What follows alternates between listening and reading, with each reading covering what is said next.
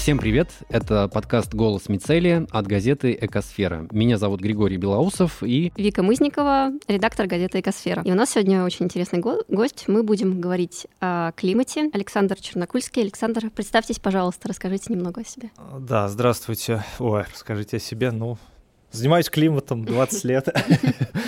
А в бытность студентом еще начал. Закончил МГУ, защитил кандидатскую, сейчас все докторскую дописываю. Как вас вообще занесло в область климата? Ну, если бы я, конечно, сказал, что я там мечтал стать климатологом с детства, я буду неправ. Нет, в детстве я не понимал, куда меня занесет. Но это был такой долгий извилистый путь на географический факультет, потому что сначала я вообще так думал на экономический идти факультет, но вот три года готовился к поступлению на экономфак, и как-то меня разочаровала экономика. Хотя сейчас, наоборот, интересные вот есть такие междисциплинарные задачи связи изменения климата с экономикой, как это влияет. В итоге как-то вернуло, да, немножко меня.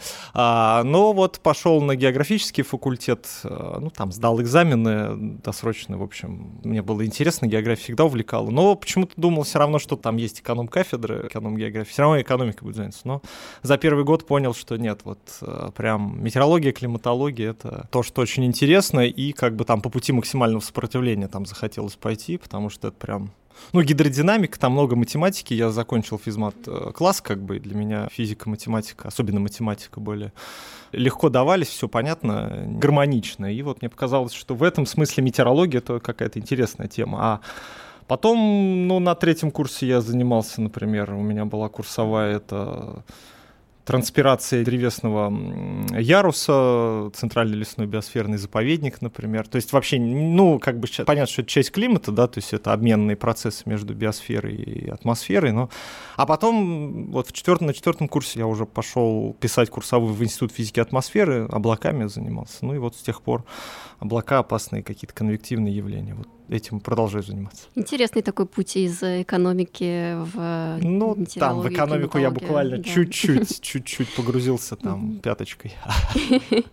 Но давайте вернемся к сегодняшнему дню. Мне кажется, сегодня прям какой-то идеальный день для того, чтобы записывать э, подкасты о климате и его изменении. Сегодня 28 марта, у нас снегопад за окном такой сильный.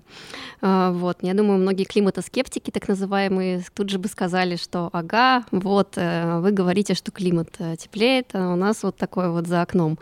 Вы очень много времени, сил э, посвящаете как раз-таки какому-то диалогу да, с этими людьми, ну или просто популяризации климатологии в целом. А почему вообще вам это интересно и важно для вас? Да, но это там был тоже поворот такой в карьере. С 2006 года я как бы совмещал науку, и я был редактором, потом шеф-редактором Метео ТВ, телеканал Первый Метео. Я вот э, вел этот канал, и потом я вел прогноз погоды. И, ну и писал, много писал, такой вот э, как бы текстов. И в какой-то момент мне стало писать интересно вот прям такие уже, ну, редакторские именно тексты. Не то, что новостные, а редакторские тексты. И мне вот стала вот эта интересная тема популяризации. И понимание тоже пришло, что вот заниматься наукой в стол, как многие, к сожалению, делают. Ну, то есть вот ты написал статью, в стол ее положил, и все, и там, никто о ней не знает, кроме там двух-трех коллег, и то, скорее всего, коллеги не в соседних кабинетах чаще всего знают. Как раз сосед... чем занимаются коллеги со соседней дверью, мы часто не знаем, да, вот мы чаще знаем, кто там занимается твоей тематикой где-нибудь за 10 тысяч километров. Вот, а... но люди-то про это и не знают, и как бы понимание того, что ученый это не человек из башни слоновой кости, а нечто большее. То есть это тот, кто должен, в общем-то, рассказывать. Это обязанность ученого, ну, рассказывать о своих результатах, о том, что он сделал другим. И, ну, мне как-то это вот гармонично во мне это а, было. Это не так просто совмещать, на самом деле, написание. Это же два разных стиля, да, языка. Язык научный и ну, язык журналистский, там, да, даже если это научно-популярная да, да, научно-популярная. То есть научная статья там супер сконденсированная, сухо, отвечаешь за каждое слово, а как бы публицистически ты уже немножко, наоборот, расцвечиваешь, пытаешься все это переложить на какой-то живой язык. Ну, в общем, это просто интересно, и потом, ну, как-то все это увлекло, увлекло, и, да, лекции различные на научно-популярных форумах, ну, в общем, как-то у меня это получается, скажем так, наверное, может, поэтому еще. Угу. А вот интересно, растет как-то со временем интерес э, к изменению климата, да, к тому, что этому способствует и не способствует? Увеличивается ли количество климатоскептиков или, наоборот, вам удается кого-то переубедить, и вы видите, что уже меньше стало там такого, скажем, сопротивлении да, этой информации. И отсюда такой вопрос, какой, может быть, у вас э, есть самый э, такой яркий, действенный аргумент да, для того, чтобы как-то убедить климатоскептиков в том, что все-таки изменение климата есть, и это не там, выдумка, да, и дальше. Что угу. это оно, что антропогенный да, характер. Ну, ну, ну, ну да. Угу. Конечно, да. Здесь это вот, собственно, книжку об этом мы написали. Это не, не так-то просто. А, дело в том, что это глобальный риск, который происходит вот на всей планете, и люди, особенно в нашей стране, которые видят размах погоды в течение года от минус там 30 до плюс 30, для них эти там полтора градуса, добавки градус, но это вообще они не понимают, о чем речь здесь, о чем речь. И э, идея в том, что вот, ну, меня часто тоже спрашивают там, ну, от непонимания процессов, а когда уже наступит это потепление? Вот я говорю, ну не будет такого дня, что вот мы проснемся, да, и все, вот сегодня вот наступило потепление. Это такой очень медленный, ползучий процесс. Каждый день мы там на какую-то там долю миллиметра, да, условно приближаемся. И, конечно, это не заметить, это не заметить глазом, это надо анализировать, это надо обладать критическим мышлением и ну, я разочарую, нету какого-то одного суперубийственного аргумента, как работать с климат-скептиком. А, честно говоря, если скептик не убеждаем, то, ну, я вообще, ну, что свои силы тратить? Жизнь одна, как бы, и зачем тратить свою энергию на этого климата-скептика? Ну, а, Еще такой момент, э, конечно, есть зависимость от, к сожалению, есть зависимость от возраста. Ну вот более пожилые люди, там они более скептично настроены. Для них эта вся тематика, как бы они считают, что это придуманное, вообще непонятное, для чего это, кто это и так далее. А ну, для молодых, наоборот, это уже как это, ну, изменение климата, изменение климата уже такая привычная вещь там. Все время они, они уже привыкли, повестки, что да. они живут в эпоху изменения климата, да. И здесь вот такая есть некая серая зона между ними, где где я сам нахожусь, как раз возраст, наверное. Ну, нет, я, наверное, не сказал бы, что я целенаправленно работаю с каждым там климатоскептиком. Я скорее пытаюсь разобрать э, какие-то наиболее популярные мифы, угу. да, и представить, почему это мифы и в чем как бы его ошибочность. И, ну, на фактах, конечно, на фактах и на цифрах. А дальше э, дойдет этот аргумент до человека или нет, но это уже, наверное, я оставляю за скобками. Какие-то моменты мы, например, отметили там, что вот, например, излишний алармизм, он мешает, да, например он мешает принимать даже решения. Даже если человек как бы понимает, что да, климат меняется, но он понимает, что надо что-то делать, вот излишний алармизм, а, все пропало, он как бы тут только мешает, и человек просто ничего не будет делать. Это чисто это психологический. Да, да, да, да, это чисто психологический момент, что, ой, ладно, это, это далеко, это не со мной, и вообще не здесь, и как бы все, он отодвигает от себя вот весь этот риск и ничего не делает. И в этом смысле более правильный, конечно, подход это решения, предлагать решения, то есть вот опять же там и журналистика решений есть сейчас такой термин, и, эм, ну то есть да, вот климат меняется, да, вот он меняется потому-то, да, вот такие-то причины, да, вот будет меняться так-то, да, вот с большой вероятностью риски вот такие-то, такие-то, а, а что делать? Как бы? И вот, вот постепенно уже к этому приходишь, к постепенным каким-то шагам, но опять же, это уже я немножко ухожу не в свою, скажем так, область, потому что, конечно, это не вопрос там, к физику, да, mm-hmm. кто, что делать, потому что там это конкретные маленькие решения э, там, на уровне снижения экологического следа, углеродного следа, какого-то понимания вообще функционирования, просвещения. Ну вот там, наверное, в области просвещения я что-то пытаюсь сделать. Да. Ну вот в этом смысле мне показалась очень интересной ваша полемика, можно так сказать, наверное, с Юлией Латыниной, да, такая вот э, завязавшаяся, которая там... Заочная. да, заочная. Но тем не менее потом она публикуется на страницах «Новой газеты», у вас потом вышло интервью на страницах «Новой газеты». Вот, но, наверное, таких э, видных климатоскептиков, ну, важно противоставлять именно им что-то, потому что у них есть своя аудитория, и если вы не подействуете на конкретного человека, например, на Юлию Латынину, ну, по крайней крайней мере, вы подействуете на ее аудиторию каким-то образом, возможно, если они там решат ознакомиться с аргументами. Тут я не знаю, здесь, да? понимаете, есть обратная связь, тоже у нее аудитория, она специфическая, она создается. Mm-hmm. То есть, как бы, когда уже видишь, что ну не раз там кто-то несет э, какую-то там антинаучную, скажем так, э, говорит что-то антинаучное, да, но ты все равно остаешься в этой аудитории, то вряд ли как бы воздействовать. Ну у меня есть шанс воздействовать на эту аудиторию. У меня есть скорее шанс, как бы, ну, идея в том, что воздействовать, наоборот, на другую аудиторию. не надо убеждать прям совсем ярых климатоскептиков. Есть огромное число людей, которые не понимают, что происходит. Вот по большому счету идея, надо с ними работать. Опять же, есть такие в психологии истории, как э, нормы поведения, что если все вокруг начинают вот вести себя так и понимают это, ну ты сам начинаешь уже вести себя так. Зачем работать с этим вот неубеждаемым там человеком? Ты убеди 10 человек вокруг него, и он сам уже начнет себя вести как те люди. Даже если он там останется внутри каким-то там неверящим, ну, бог с ним, как бы наука уходит дальше и не верит и не верит. Это же не дело веры, это же дело фактов, дело каких-то научных законов, причем здесь вера, не вера. То есть я считаю, что просто ну, вот это вот важно. Может быть, да, вот, пожалуй, так сформулировать, что принцип убеждения к скептику убеди всех вокруг, кто убеждаем. Угу, Наверное, угу. вот так вот. Логично. Ну, давайте вернемся все-таки от такого научно-популярного дискурса скорее к тому, что именно в науке сейчас происходит. И, наверное, важным таким событием стал выход э, второго тома шестого оценочного доклада МГИК, да, то есть международной э, группы экспертов э, по климату при ООН. Межправительственный. Межправительственный, да. Вот, и он фокусируется на темах, которые наверное, не совсем как бы к вашей специальности относится, да, то есть он скорее про последствия потепления для э, экосистем и человека, а не про физические именно характеристики потепления. Вот вы его как-то читали, знакомились, что вам там показалось наиболее интересным? Да, читал, ну не весь доклад, конечно. Угу. Сейчас доклады ну, вот что ну, первый, да, да, что да. первый том, угу. что второй том угу. вот э, рабочий групп вот шестого оценочного доклада стали а, выкладывать уже в таком черновом виде, да, то есть пятый все-таки оценочный доклад, там чистовой выложили сразу, а здесь для ускорения, видимо, выкладывают вот черновой, там 3000 страниц, ну, конечно, прочесть 3000, и причем без разбивки на главы, это очень тяжело, и без оглавления, ну, читать действительно а, весь тяжело. Какие-то интересные моменты, конечно, я отметил, да, там, ну, понятно, что summary for policymakers, technical summary, вот такие вещи могут все прочесть, и там, понимаете, с точки зрения, что первый том, вот что второй том, ну, прорывных каких-то моментов по сравнению с пятым докладом уже, ну, мало, объективно мало в первом томе шестого доклад, который в августе вышел, там вот важный момент про накопление тепла в океане. Вот это был важный момент, это как бы нечто новое.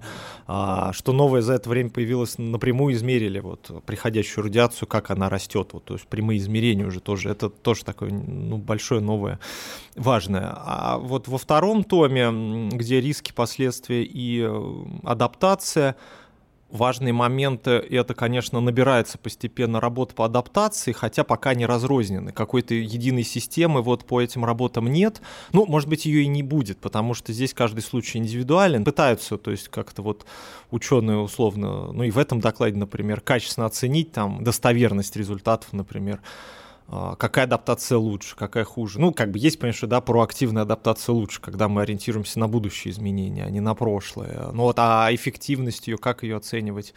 С этим пока, ну так, не очень понятно. И даже вот в этом смысле и вот первый том и второй том, они стали такие, опять же, более научно-популярные. Это, видимо, не я один такой. видимо, это много кому приходит. Стало больше таких fancy pictures, красивых картинок, которые можно показывать людям, не понимающим вот очень сложные графики. Есть прям простые картинки, показывающие, например, как там, что такое радиационный разбаланс, например, вот в какую эпоху мы живем, как все это меняется, который вот можно там каждому человеку показывать. Еще один момент, который стоит отметить, это вот а, расчеты для уровня потепления полтора градуса, 2, 4, 3. Этого, конечно, раньше не было, но, опять же, это, собственно, сам ГАИК и спровоцировал появление таких статей, потому что вот э, шестой цикл вот оценочного доклада, он включал же в себя еще три спецдоклада. Там один из спецдокладов был потепление на полтора градуса, еще два спецдоклада были про сушу один, а второй про океан и криосферу. И то есть вот идея того, что давайте посчитаем риски, последствия при разных уровнях потепления, он был заложен уже там лет 5-6 назад, и вот, ну, пошел вал статей на эту тему, и сейчас как бы эти статьи агрегировали и оценили. Вот этого тоже раньше не было, как какие экосистемы, например, отреагируют на разный уровень потепления. Вот это новое, это реально новое, и, ну, там вот показано, что, например, коралловые рифы в теплых вот водах, они уже для них риски воздействия климата уже очень высокие даже при уровне потепления в полтора градуса. Там для других экосистем пониже уровень. Ну, вот чего нету, например, да, в докладе, причем в м, словаре, что такое адаптация, да, адаптация это меры, направленные на снижение рисков и улучшенное использование благоприятных изменений климата, не улучшенное, а как бы усиленное использование благоприятных. Ну, на, на, вот. наилучшее использование ну, просто. Ну, ну, ну, то есть, да, mm-hmm. не то, что, то есть, а вот про это вообще статьи mm-hmm. нету, то есть вообще mm-hmm. не появляется. Вот местами, да, климат меняется положительно. Мало где, но вот в нашей стране только есть районы, ну, типа там будет возрастать, например, вылов рыбы в северных морях. Он в тропических широтах будет сокращаться, а в наших морях будет возрастать, в Арктике. И, и как бы вот э, направленной адаптации на это нету. Есть такая стихийная, наверное, адаптация, что ну будет возрастать, и окей, будем больше ловить. Как бы. А вот какой-то направленной адаптации вот на такие процессы, а, а она как бы, ну, может быть, она в статье не оформлена. Возможно, что это есть, но в статье не оформлено. Ну, например, снижение затрат на отопление. Очевидно, что в нашей стране это будет, и оно уже есть, но как бы, ну, по факту реагируем на это как-то. Но вот на эту тему статей и тем более их агрегации вот в этом докладе я не увидел, например. Мне кажется, это достаточно логично, потому что, ну, естественно, сначала обращать внимание на адаптацию к каким-то негативным последствиям, потому что они могут нанести ущерб, и тем более это большой ущерб.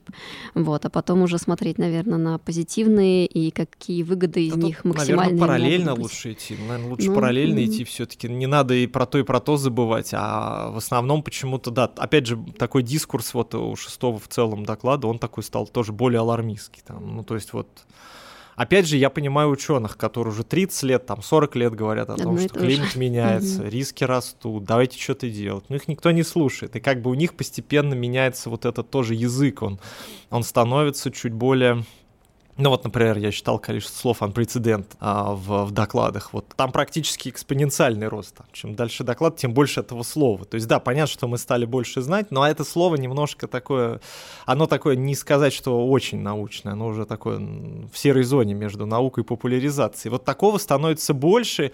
Я вижу небольшой риск здесь для, в том, что ученые могут перестать быть неким таким судьей. То есть, ну, ученый это должен быть, он должен быть нейтральным. Вот эти доклады, они должны быть нейтральными. Они заложены вообще в работе МГИК, заложено, что они policy neutral, они нейтральные а, они должны давать научную базу. Там должно быть сухо научным языком написано, что как меняется. Постепенно, на мой взгляд, ученого, да, у вас может быть другой взгляд.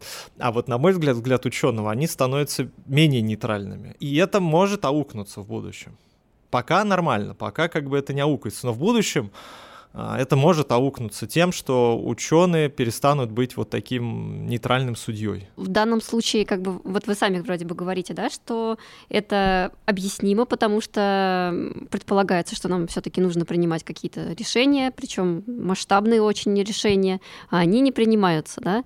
А, вот, э, естественно, это влияет на ученых, э, потому что ученые тоже часть общества, и они чувствуют себя в данном случае группу, которая может какое-то давление оказывать использовать, э, вот, э, но, э, видимо, такой вот смена лексикона, да, в пользу более алармистского, ну, собственно, как бы должна и показать, что раз уже та группа, которая должна выступать как какие нейтральные судьи, начинает бить тревогу, то, наверное, действительно стоит обеспокоиться. Но вот а какие-то конкретные вы изменения как видите? Ну вот Допустим, э, э, вот этот алармизм, он как бы пробивается. Чем это чревато, вот, в принципе, для науки, для климатической науки в будущем?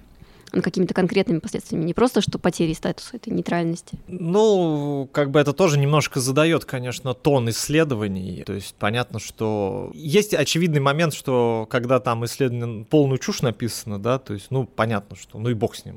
Это, это очевидно, что, ну и не надо таким заниматься. Но попытки какие-то оценить, например, те же качественно, количественно оценить там те же положительные последствия изменения климата, они могут находить уже э, какое-то противодействие, например, а, что давайте только рисками заниматься. Но это тоже не совсем корректно, ну, да. да, то есть надо честно все считать, и то, и другое, но тут я понимаю ту сторону, потому что если мы начнем говорить громко там о том, что есть для ряда стран положительные последствия, здесь может прилететь обратная история, что ну, например, для России, да, вот мы являемся, ну, исторически четвертым, кажется, или пятым эмитентом кажется, по, по историческим mm-hmm. эмиссиям, да, то есть вот И у нас еще и положительные последствия могут быть. И вот социальная цена, например, нашего воздействия на климат, пока об этом не говорят, но я почему бы через какое-то время такие статьи могут появиться, что давайте посчитаем социальную ответственность каждой страны за вот текущее потепление и особенно с учетом последствий вот для этой страны. И здесь э, вот такие моменты тоже могут быть, и э, ну это как бы тут много такого развития уже науки, это мы уходим, как бы можно просто там, да, заниматься физикой, процессы и особо не думать об этом, но Отчасти это да, отчасти вот дискурс, он формируется вот э, тем, что происходит. Здесь есть такая обратная связь. Э, мы не, не изучаем какие-то очень далекие, там, старые, например, языки древние какие-то, которые совершенно... Ну, вот тебе интересно этим занимаешься. Здесь, конечно, есть запросы от общества, ну, и в зависимости от этого а, мы занимаемся тем или иным, но это нормально для науки в целом, для науки, которая нужна обществу, а климатология она такая. Понятно, что мы начинаем изучать именно это. Ну, наверное, такие у меня, может быть, у меня какие-то смутные, у меня нету... Смутные страхи, может быть. Они не, выкристалли... не выкристаллизованы в какую-то конкретику, может быть, что мы, может быть, чуть-чуть там себя обрубим какое-то направление науки, например, mm-hmm. такими вот путями. Ну да, не да. будет развиваться. Да, не будем развивать mm-hmm. что-то, что и mm-hmm. потом это, не дай бог, упустим, что нельзя упускать, например. Да, мы понимаем, что современные причины современных изменений это усиление антропогенного эффекта. Это мы прекрасно понимаем. Но, например, если мы перестанем вообще заниматься какими-то естественными циклами, мы можем что-то упустить, что потом нам аукнется. Как бы. Факторов много изменчивости климата. Да, сейчас вот на масштабах вот этих там десятилетий, да, там человек это определяющий фактор. Ну а если мы перейдем на масштабы одного-двух лет или на масштабы, наоборот, там 100 тысяч миллиона лет, то там, естественно, изменчивость определяет больше. И в этом смысле совсем забывать про нее, а может именно к этому прийти, да, не стоит. Вот, ну, наверное, такой у меня э, страх. Ну, я понимаю. Ну, ну вот, например, есть циклы там Эль-Ниньо и Ла-Ниньо, которые, в принципе, климат здесь и сейчас определяют в гораздо больше, наверное, степени. Поэтому в том числе это очень сильно влияет и на экономику там с э, засухами, и наоборот, наводнениями в других. Ну, продолжать такими циклами заниматься, но я говорю, просто я думаю, что вот, ну, вижу некий риск такой, что эти могут начать меньше заниматься. То есть тут это... И начнут возить вот эту одну и ту же тематику с этим человеком, но уже там тоже вот плюс-минус, ну... Примерно одно и то же. Ну, да, уже принципиально нового какого-то, то есть я, я, я, я как сейчас как ученый, рассуждаю чисто как ученый, в этом смысле смотрю вперед, да, стараюсь, по крайней мере. Ну, и тогда уж э, о вашей, собственно, научной работе, вот одна из таких тем, которыми вы занимаетесь, это исследование торнадо и смерчей в России. А они вот как э, с темой климата связаны, то есть э, там какая-то корреляция наблюдается? Ну, торнадо, смерчи и ливни, то есть вообще такие опасные конвективные природные явления, шквалы, вот Деречо такое совсем свежее явление для нашей страны, которое первый раз зафиксировано в нашей стране раньше. Деречо это? Деречо от испанского прямой. Это такие долгоживущие шквалы, которые проходят расстояние более 400 километров, и, ну там по, вот, по определению в трех точках должно быть, там, не помню, расстояние между этими точками порядка 50 километров должно быть потому что изначально это в мире, это все в Америке было, должна быть скорость больше 33 метров в секунду. Вот если в трех местах и суммарно больше 400 километров, то это вот такие события Деречо. В Америке их фиксируют несколько там пара сотен в год, десятков, ну так вот, порядка сотни. А в Европе появились первые, в России не было. И вот э, мы в 2010 году, ну, опубликовали статью мы вот в этом году, вот она совсем свежая, а события, точнее, в прошлом году опубликовали, в этом ей там страницы дали. Событие было в 2010 году, вот на тех самых блокирующих антициклонах, которые принесли пожар, жару к нам вот в, среднюю полосу европейской территории. На их периферии, это северо-запад и север, были вот такие мощные события. Полоса вывалов там 600 километров в одной была, другая 700, и ширина местами до 80 километров. Ну, это, это абсолютно э, сопоставимо было вот, ну, чуть меньше, чем вот сколько пожаров в том году дали. То есть, на самом деле, это очень мощная история, вот ветровое воздействие на леса на европейской территории, именно в Сибири меньше. А, смерчи. Смерчи мы показали тоже, что существенная недооценка идет таких событий.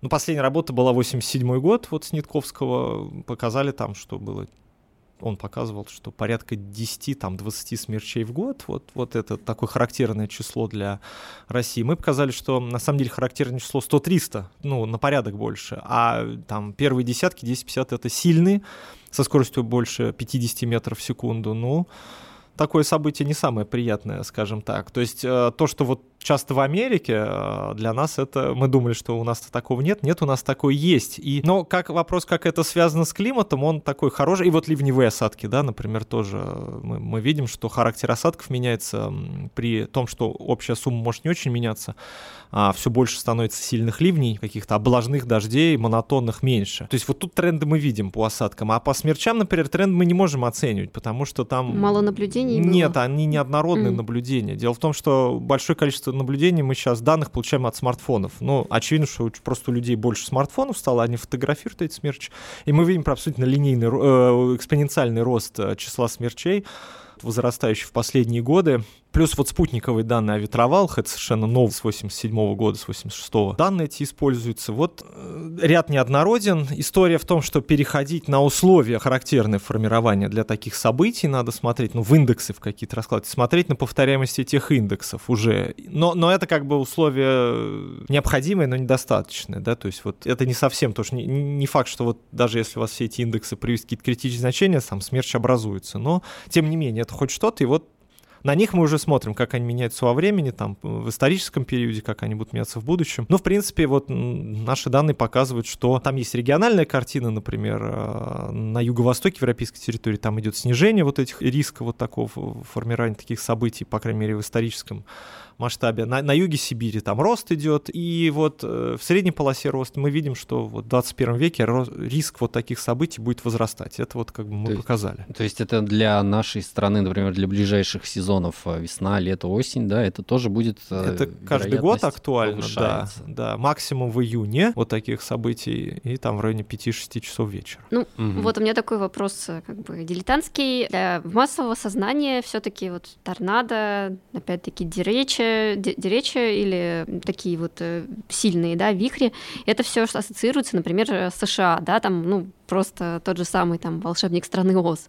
Э, и кажется, что это все очень далеко. Вот в сравнении с США у нас э, насколько часто такие явления происходят? То есть это как-то совсем мало или... Не, ну по сравнению с США у нас, конечно, совсем мало, да, то есть там у нас вот всего событий таких, говорю, 100, а у них полторы тысячи. И сильных у них тоже там ну, сотни, а у нас вот там десятки. То есть, ну, на порядок меньше у нас. Но, тем не менее, это тоже достаточно большая величина, и причем у нас очень многие события, ну, у нас еще, понимаете, плотность населения низкая они большая часть проходит там в лесах, например, их никто не видит. Но вот если мы говорим про, например, наш лесной фонд, и особенно про то, что, например, засчитывать там поглощение в лесах, да, снижать наш углеродный след, там, вот, говорить, вот, леса поглощают. Но вот эти вот вывалы ветровые, вот это ветровое воздействие, которое будет возрастать, да, это тоже вот угроза такая для, например, поглощения СО2 с помощью леса и зачета вот этого. То есть здесь какие-то такие моменты. А так-то ветровалы, ну, для, не ветровалы, вот смерчи, шквалы, они опасны для там, деревень, например. Ну вот в семнадцатом году был первый э, смерч четвертой категории по шкале Фуджита за Уралом впервые в истории, вот э, в Курганской области. Там, ну, деревня Малопесьянова, там три дома совсем полностью снесло. Ну, то есть, ну, такие события, как бы, вот они есть. И еще и дело в том, что поскольку а, наш гидрометцентр считает, что у нас их мало, особо они не очень прогнозируются. То есть они прогнозируются на уровне комплекс конвективных событий. То есть там град, шквал, но история в том, что ветер в торнадо, он существенно выше, чем в шквале. И там, конечно, уже полоса повреждения, но ветер существенно выше, и ну, к нему надо по-другому готовиться. Это может быть там другое, другая система предупреждения нужна. Ну, в, в, в этом смысле есть куда развиваться, вот, эту, да. вот эту угрозу как бы минимизировать. Mm-hmm. То есть, может быть, придется работать над тем, чтобы строить те же самые какие-то убежища, ну вот как э, в Америке тоже есть э, такие, как, как погреб или не ну, погреб. Да, ну да, у них погреб погреб, да, но у них-то это сам, самое как бы эффективное средство, да, избежать вот оставить себе жизнь, да, дом застраховать, спустился в подвал, дом снесло, вышел, дом отстроил на страховку. Это как бы такой путь. Но ну, я не знаю, насчет убежища это сложный вопрос, да, то есть там хотя бы не обязательно убежище, там центральная комната в, в доме, она уже достаточно неплохо защищает в этом смысле. Уже хотя бы просто отойти от окон, чтобы тебе там не прилетело доской, хотя бы так. Ну, вот э, а если смотреть э, в принципе на экстремальные погодные явления, вы упомянули сильные ливни, да, то есть что они тоже становятся все более частыми. Насколько вот эти экстремальные погодные явления действительно учащились. Есть такая статистика какая-то общая, да, то есть что вот там, не знаю, там за последние 20 лет там ливни стали идти, не знаю, там полтора раза чаще, к примеру, что-то такое. Про сами ливни, да, у нас есть статистика в наших научных работах, но а, вот э, про комплекс неблагоприятных явлений, ну, две статистики любят показывать, а, тоже две картинки которые я считаю, что не совсем корректно их показывать, хотя и сам иногда показываю.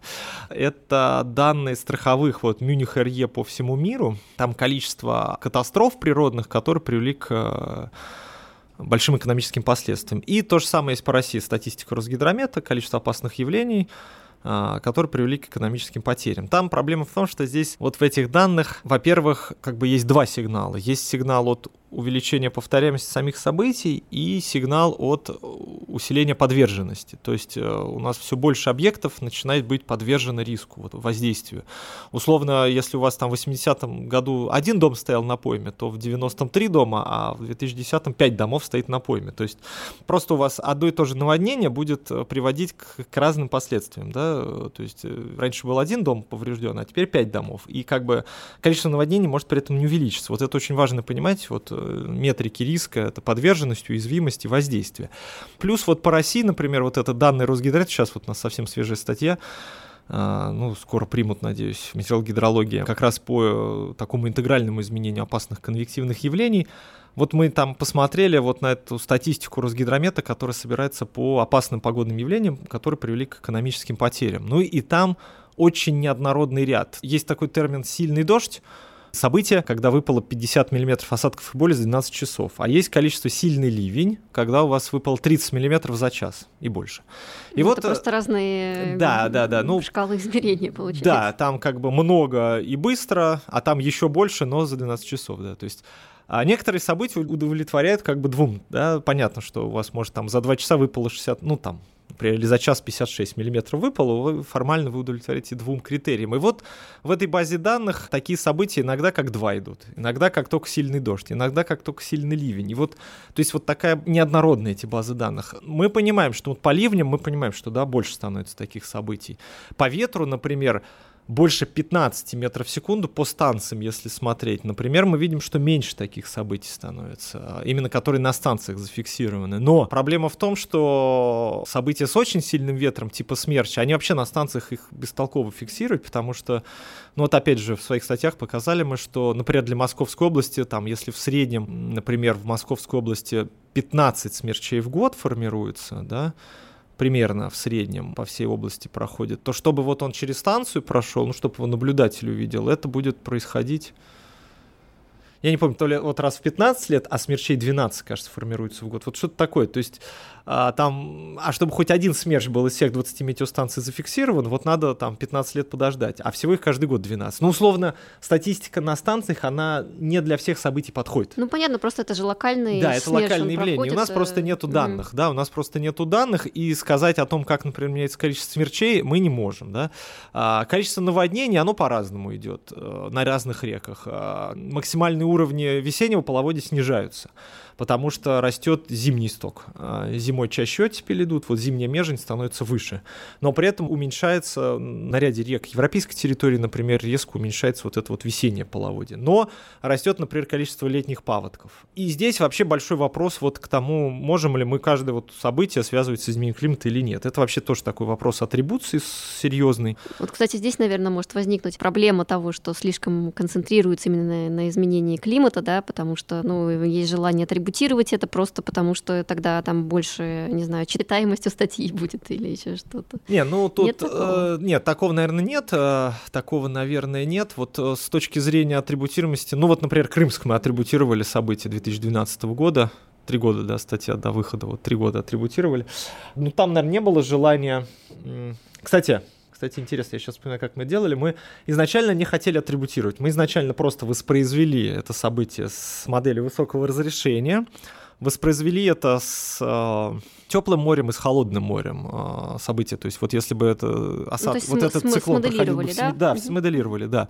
Если бы он проходил в 70-м году, столько бы осадков не было. Проходил в 2012-м, вот уже было столько осадков, потому что теплое море дало вот столько осадков. Ну и вот это мы в статье показали. И нам уже рецензенты говорят, ну слушайте, у вас же это как бы атрибуция по факту. Вот вы уже, значит, говорите, что это явление связано уже с изменением климата. Хотя мы просто показали, что при теплом море и при холодном море э, как бы события были бы разные. А, но не говорили о том, там, почему это море холодное, почему теплое. То есть вот ну, рецензенты, да, уже немножко скорректировали наши слова на тему того, что да, вот это вот там attribution стадии. Мы уже провели еще дополнительное количество численных экспериментов с разным потеплением моря не только две точки, а вот сделали чуть больше точек и показали, что дальнейшее, например, потепление к увеличению вот осадков уже бы не приводило. Некое нелинейное, там такой сначала линейный рост, количество осадков, вертикальной скорости, влажности атмосферы, а потом выходим на какое-то плато. А, и в этом смысле, да, в этом смысле не каждое событие, конечно, связано с изменением климата. Какие-то события прекрасно реализовывались и в холодный климат, и, может быть, даже были более сильными, но какие-то достаточно четко атрибутируются используются. Ну, нет, я в это, вот как раз в этом проблемы я не вижу, что с точки зрения науки, что это интересная задача. Это интересная задача как раз тоже в том числе показать, что, может быть, какой процент событий там, связан с изменением на какое количество вот э, опасных природных явлений стало больше или стало меньше таких-то там там сильно аномально. Но с температурой более-менее это уже четко показывает, там аномальных холодов или аномальной жары, там более-менее процентах более-менее понятно.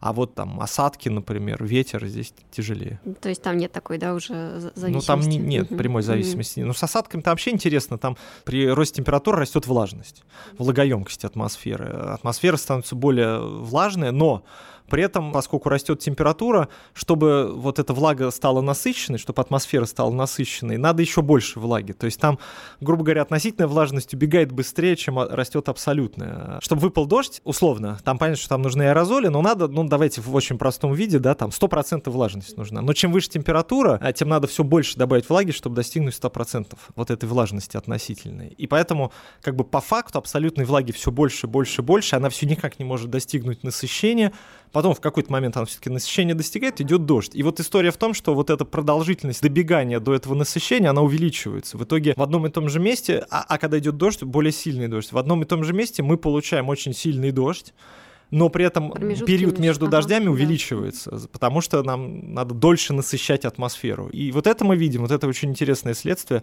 в умеренных широтах, особенно и в нашей стране, там в Америке, и в Европе. Вот это вот одновременно мы в одном и том же месте получаем риск наводнений, и риск засух, потому что когда у вас там 20 дней насыщается там атмосфера влагой, э, за эти 20 дней, да, высыхает, можно так да. подсохнуть, да, потом все эти дожди за два дня выпадают, как бы толком ничего не промочил, зато пошли наводнения на реке там паводковые. Вот это вот мы это видим. Это такое неприятное следствие изменения климата. Мы видим еще усиление муссонной активности. Вот э, дело в том, что суша теплеет быстрее, чем океан. На океане энергия тратится на испарение, поэтому там не так все быстро нагревается. Вот эта разность между сушей и океаном температурно определяет интенсивность муссонной циркуляции. Поскольку суша нагревается быстрее, чем океан, эта разность растет, а, значит, муссонная циркуляция усиливается. И в регионах, где, например, а, вот и так идут сильные муссонные дожди, типа Индии или, там, или наш юг Дальнего Востока, вот мы там видим усиление этой муссонной активности. Там может быть больше вот таких вот дождей вот муссонных. А, например, в регионах со средиземноморским климатом, ну, там, само Средиземное море, Калифорния, вот Австралия, там наоборот усиливаются субтропические антициклоны, там, а, несмотря на то, что в общем влага в атмосфере растет, но вот есть регионы, где и так мало осадков, там становится их еще меньше. То есть вот эта вот разнонаправленность осадков, она очень а, такая э, вносит хаотичную, сложную структуру, да. Ну, тоже такие качели, получается. Ну да, да, да, и э, сильное, очень сильное региональное отличие. Угу. Хорошо, вот, э, может быть, несколько переключимся на сегодняшний день, да, очень интересно было узнать о том, как действительно происходит и, наверное, будет происходить в ближайшем э, сезоне и у нас ситуация, потому что это замечают все, что действительно становится иногда долго сухо, потом резко дождь, и как бы снова ждите следующего дождя. Ну, как вы сказали, увеличивается период вот этого накопления влаги.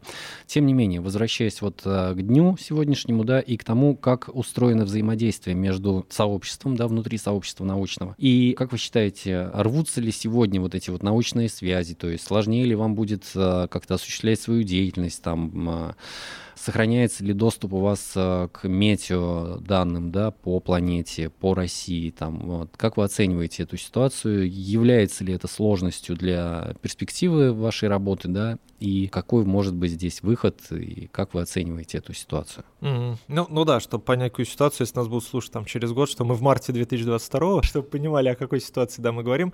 А, действительно, это влияет. И, например, ну вот э, мы используем активно данные реанализа, это, скажем так, численная модель общей циркуляции атмосферы и океана, которая постоянно подтягивается к данным наблюдений. Ну и, по сути, это восстановление погоды на, там, с 50-го года по сегодня, то есть в прошлое, на основе данных наблюдений и смоделированы все остальные параметры вот, ну, во всех там ячейках, например. Да? То есть, ну, такой хороший инструмент для понимания, как менялся климат в прошлом. Ну и вот очень хороший инструмент — это европейский реанализ ERA5. И вот сейчас для России, например, закрыты данные, закрыт доступ к этим данным. Мы не можем его для скачивать. российских институтов или для индивидуальных Ну, я не знаю, для тоже? IP, российских mm-hmm. IP, там, через VPN, да, условно, там.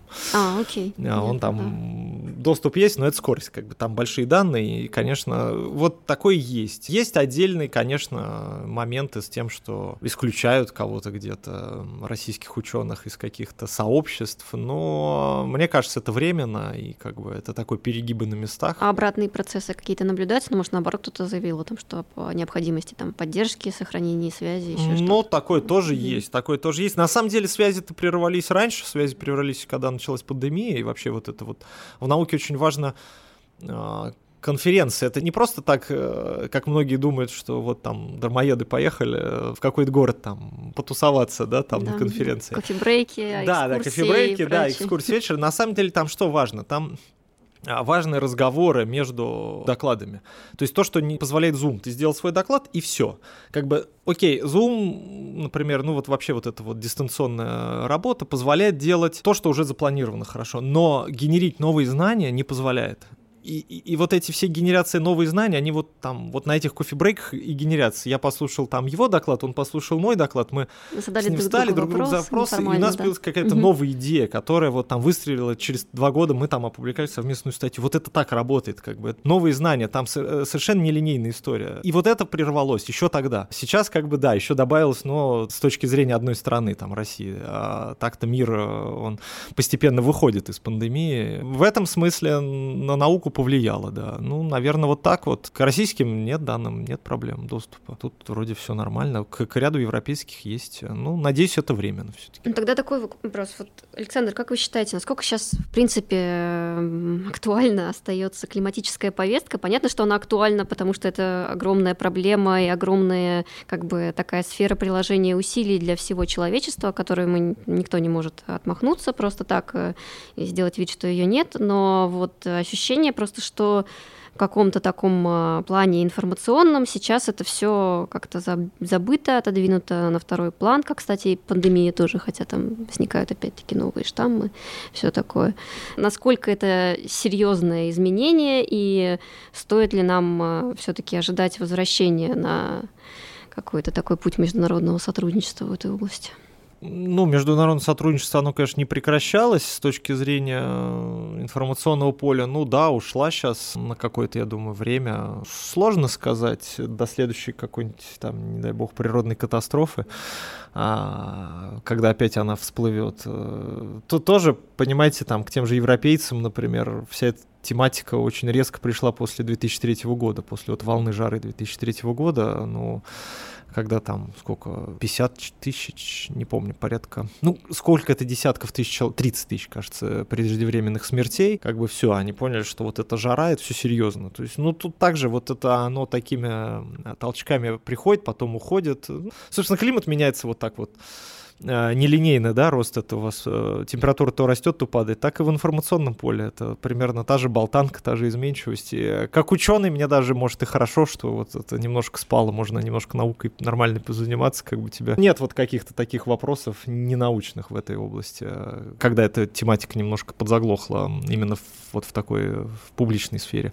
Ну, я думаю, все это вернется в какой-то мере. Никуда это не уходит, это быстро не уйдет. Это... И пока никаких особо решений ты таких, чтобы это все ушло и не принято. Ну, поэтому... просто немного, например, пугает такое развитие событий, как наращивание там, добычи угля, да, и работы угольных там, электростанций, или, а, опять-таки, наращивание добычи нефти и газа там, из-за перераспределения в связи с санкциями потоков этих нефтяных, то есть какой-то такой вот э, переход к простым э, решениям, то есть не... сначала были там разговоры о том, что это санкции могут стать таким э, толчком как э, окончательной декарбонизации, по крайней мере для Европы, но в итоге все как бы как-то быстро эта тема ушла и сменилась поиском просто каких-то альтернативных э, источников все тех же того же ископаемого топлива. Ну, ну здесь э, есть несколько историй, которые переплетаются, и там и история с ядерной энергетикой, вот это Фукусима, после который там немцы срочно сказали, все, мы закрываем все свои... Сейчас уже вроде передумали. А сейчас, да, начинают передумывать. То есть тут это,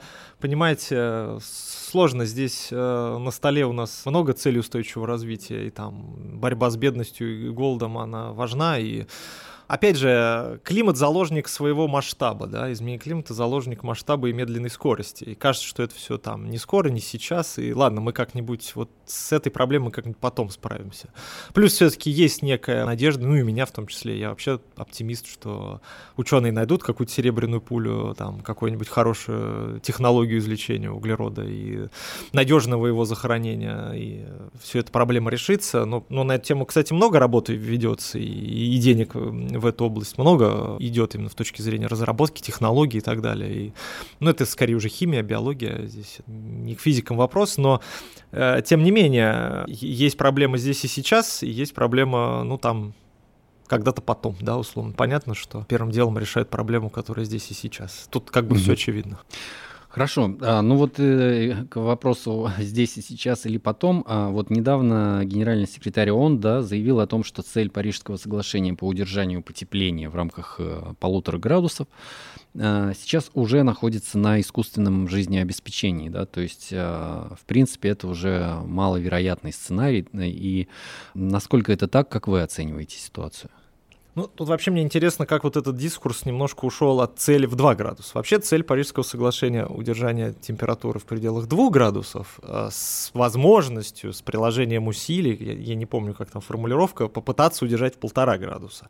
Вообще это цель 2 градуса ставила всегда. Но почему-то в последнее время вот эта вот повестка прям 2 куда-то забыли про 2, все говорят полтора-полтора. Ну, конечно, не удержим мы в полтора, и в два, мне кажется, не удержим. 2,3, 2,5, вот что-нибудь такое. До конца столетия. Ну, я думаю, максимум будет где-нибудь в 70-е, 60-е годы потепления. Потом начнем извлекать все-таки уже более-менее. Научимся извлекать. То есть, я думаю, так вот будет это превышение потепления. Не, ну к концу столетия, может быть, мы на 2, может быть, и выйдем. Тоже это не очень понятно. Вот 2 градуса к концу столетия. Но если у нас перед этим будет 30 лет, когда будет температура 2,5, ну, в общем, это, понимаете, это просто траектория. Ну, пока мы идем по не самой хорошей траектории потепления, да. Продолжаем добавлять и добавлять там. Если учесть вот эту линейную зависимость температуры от э, кумулятивных эмиссий СО2, то нам там порядка 12-15 лет осталось вот теми темпами, что мы а, добавляем СО2 в атмосферу до потепления в полтора градуса. Ну, То есть может даже 10 лет. Да, даже немного совсем. Не, не, немного. И никаких там пока... Ни, ни, никаких намеков на то, что мы пойдем медленнее, нет. Ну, то есть намеки есть как-то. Веры у меня в это не очень много. Понятно. Ну что ж, надо готовиться. В, этом, в этой связи как раз меры по адаптации, я думаю, будут очень актуальны. Да, конечно, конечно, адаптация очень важна.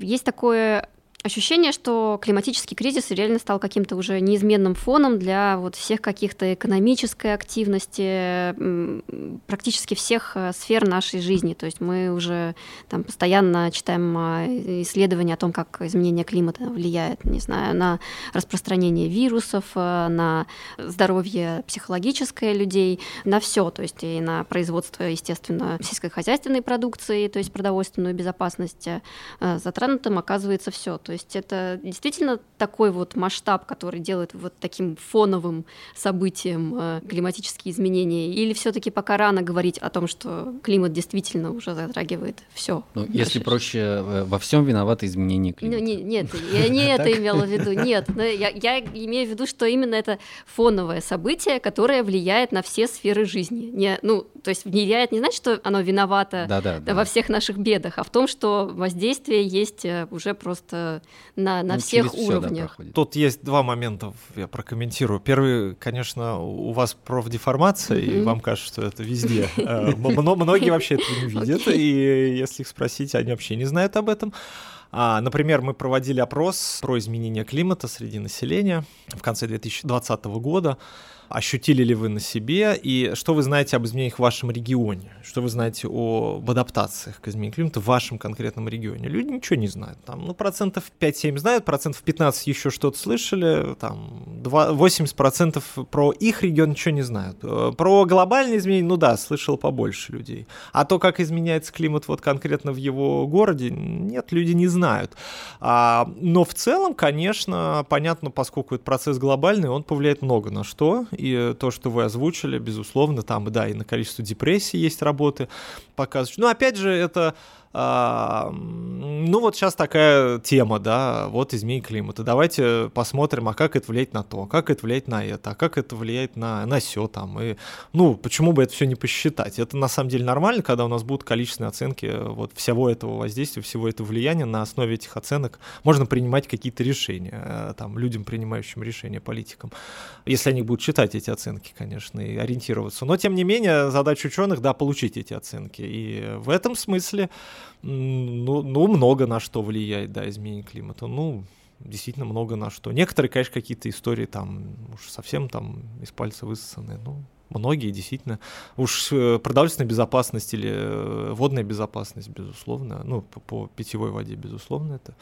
Или там заболевания. Опять же, вот э, был вал работ, пандемия началась. Вал работ о связи пандемии там с погодой, о связи с климатом. Но это это тоже некий триггер. Условно упадет метеорит. Будет вал работ на тем того, как метеорит повлиял там на состав в атмосфере, например. Ну вот если облако поднимется. Или, или извер- будет извержение мощное вулкана. Вот последнее извержение было мощное в 91 году, вот Пенатуба, когда реально много серы попало в стратосферу. С тех пор спутниковые наблюдения просто качественно выросли, улучшились там, гиперспектральные. Мы настолько хорошо знаем вот детально все эти сульфатные аэрозоли, как они двигаются, какую там их характеристики оптические и так далее. Но с тех пор нет э, извержений, ученые уже шутят, ждут, мы ждем, мы уже готовы, где это извержение? То есть здесь как бы э, тоже ученые реагируют на какое-то событие, ну вот там... События, м, запрос общества, интереса, да, потом да, да, да, да, реакция конечно, ученых. конечно, конечно. Ну, как бы науки о Земле, очевидно, что если что-то на Земле происходит такое, ну, очевидно, что это надо как-то посмотреть и проанализировать. Тут просто, ну, обычный научный процесс.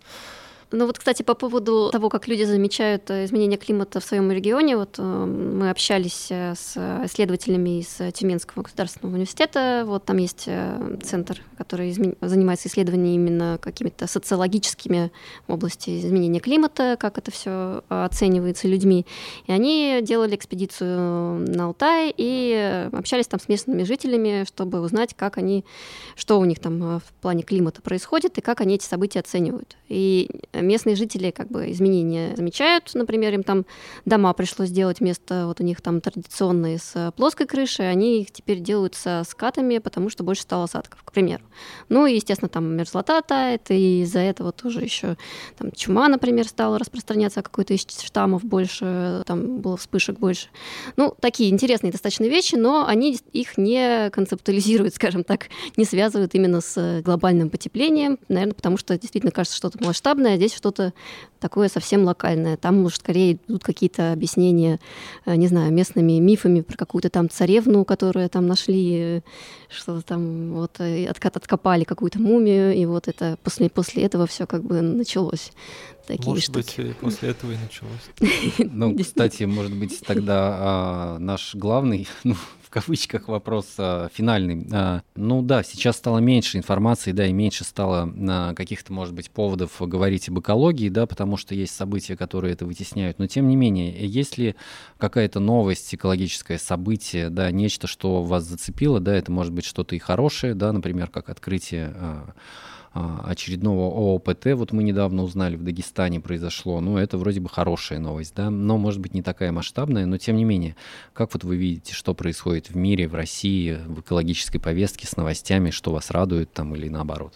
Ну, я скорее, конечно, климатическую повестку так смотрю. Из экологической повестки последнее. Давайте тогда про вот климатическую. Про, про Чукотку, конечно, этот, Мгм. что там все вот это вот... э, Про эксперимент вы имеете в виду? не- Нет, про, Про- фонд дикой а, природы. Мгм. да, Это- тоже. вот, это, Мгм. вот это, да, это зацепило. Но это не положительное ничего, да. То есть... Не обязательно И- положительное, нет, да, просто... э, из э, климатического меня зацепило это, конечно, рекорд э, в Антарктиде. Это прям- Таяние льда вы имеете. Нет, Нет, не нет, таяние льда, рекорд температуры. Плюс 30. 40, кажется, градусов аномалия была. То есть это а- абсолютно такая аномалия, которая на Конкорде, то есть там практически в центре, которая, ну, на планете такой аномалии не фиксировали ни разу. Вот, чтобы настолько температура была выше нормы, насколько я понимаю. Ну, там, конечно, низкая база, да, то есть там, когда у вас плюс 40, еще плюс 40 сложно зафиксировать, а когда там минус 60, плюс 40 можно, да.